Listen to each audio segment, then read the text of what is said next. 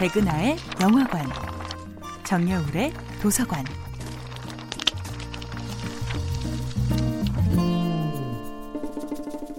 안녕하세요. 여러분들과 쉽고 재미있는 영화 이야기를 나누고 있는 배우 연구소 소장 백은하입니다.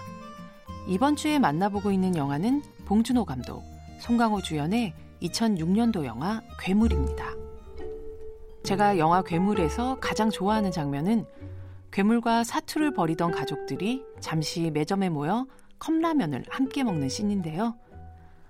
갑자기 아빠 뒤에서 잠에서 깬 것처럼 슬며시 일어난 현서가 가족들이 건넨 김밥과 계란과 만두를 꼭꼭 씹어 먹는 이 상상의 장면은 강두의 가족에게 다시 만들어질 수가 없어서 너무나 슬픈 순간인 동시에 영화 전체를 통틀어 모든 배우가 한꺼번에 등장한 유일한 씬이기도 했죠. 영화 괴물은 감독 봉준호가 사랑한 배우들의 종합판 같은 영화인데요. 배우 송강호는 살인의 추억부터 괴물, 설국열차, 그리고 기생충까지 함께한 자타공인 봉준호의 페르소나이고요. 배우 배두나는 봉준호 감독의 데뷔작 플란다스의 개를 통해 영화계의 첫 발을 함께 디딘 출발점이 같았던 동료죠.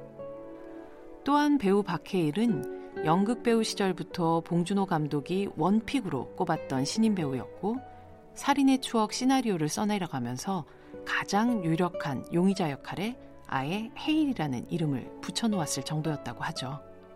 그리고 배우 변희봉에 대한 봉준호 감독의 사랑은 역사가 깊은데요. 봉준호는 한동안 영화계를 떠나 있던 이 노배우를 찾아가 수사반장에서 변희봉 배우가 연기한 사이비 교주편을 줄줄 읊어대는 방식으로 그의 마음을 돌려놓았다고 하죠. 현서 역의 배우 고화성은 괴물이 충무로에 안겨준 귀한 선물 같은 배우였죠. 송강호 배우와는 다시 한번 생과 사를 나누는 부녀로 설국열차에서 재회하게 됩니다. 봉준호 감독은 영화 괴물에서 괴물의 존재를 믿게 만드는 건 CG의 quality가 아니라 그 괴물을 만났을 때 배우 송강호가 짓는 표정덕이라고 말합니다. 그리고 시나리오상의 약한 고리나 불가피하게 허술한 부분이 생길 때 순간적인 본능으로 그 빈틈을 메워주는 것이 좋은 배우의 힘이라고요. 영화 괴물은 괴물 같은 감독과 괴물 같은 배우들의 결합으로 잉태한 충무로의 익춘 같은 영화였습니다. 백은하의 영화관이었습니다.